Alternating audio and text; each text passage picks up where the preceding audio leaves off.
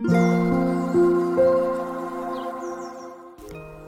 ういっかこんにちはなおこです。皆さんいかがお過ごしでしょうか？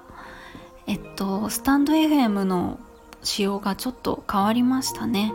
なんかあのいいねボタンのところにあの何いいねがついてるか今まで数字が出てたと思うんですけどそれがなくなっていると思って。なんか私最初私のアプリがおかしくなったのかなと思ったんですけどそうじゃなくて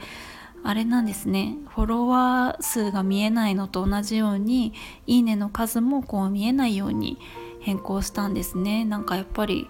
ますます優しい SNS になってる感じがしました。で今日はあれですね。皆さん結構配信されてる方も桃の節句ひな祭りのお話をしているなと思いました。今日は3月3日ということでなんか思い出とかありますか？私はあの3姉妹なんですね。女3人兄弟なんですよ。でその中で私は2番目次女なんですけれどもなんかねひな祭りって言ったらやっぱり女の子のこうイベントごとお祝いごと。でしかも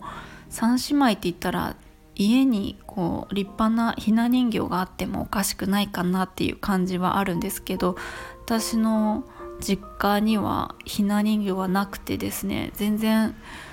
なんか特にこうひな祭りの思い出っていうのがなくてなんかうちは3姉妹だけどなんかひな,、ま、ひな人形がないねみたいな話を毎年していたなっていうような思い出があります。えっとそう今日はねあの何をしていたかというと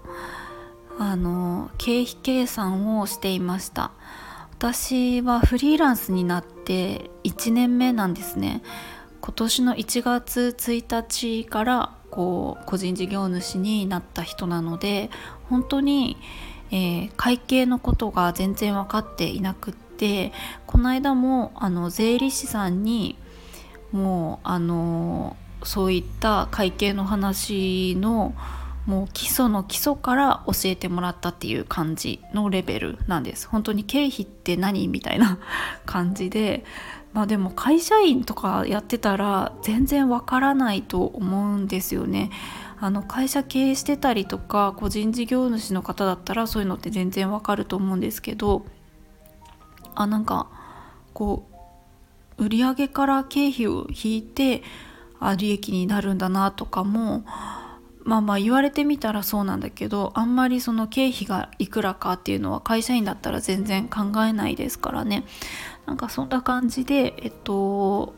まあ今年の分をちゃんとつけておこうかなと思ってどういった形で、えー、記録しておこうかなっていうのを今日は、まあ、午前中ですねいろいろ調べたりとかしていました。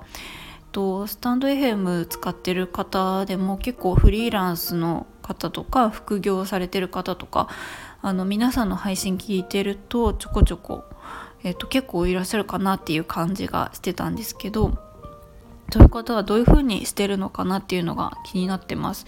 本当にえっと私はまあなんか Excel でね表作ってっていう手もあるんだと思うんですけどもなんか本当にわからないのでそれをねゼロから自分で作ってってやるとかなりの時間がかかるんじゃないかなっていうのがあるのでなんかいろいろ調べたら弥生会計っていうのがあのいいらしく全然わからないんですけどなんかそれで1年間はその無料で使えるっていう風になってたのでとりあえずそれに登録したんですね今日。でそれをまあ使ってみようかなと思ってまあ年間えっといくらかかるんでしたっけ？なんか8,000円とか、えっと、来年からはかかっていく、まあ、1万円前後かかってくるんですけどなんかその費用は、まあ別ね、1年間1万円前後って言ったら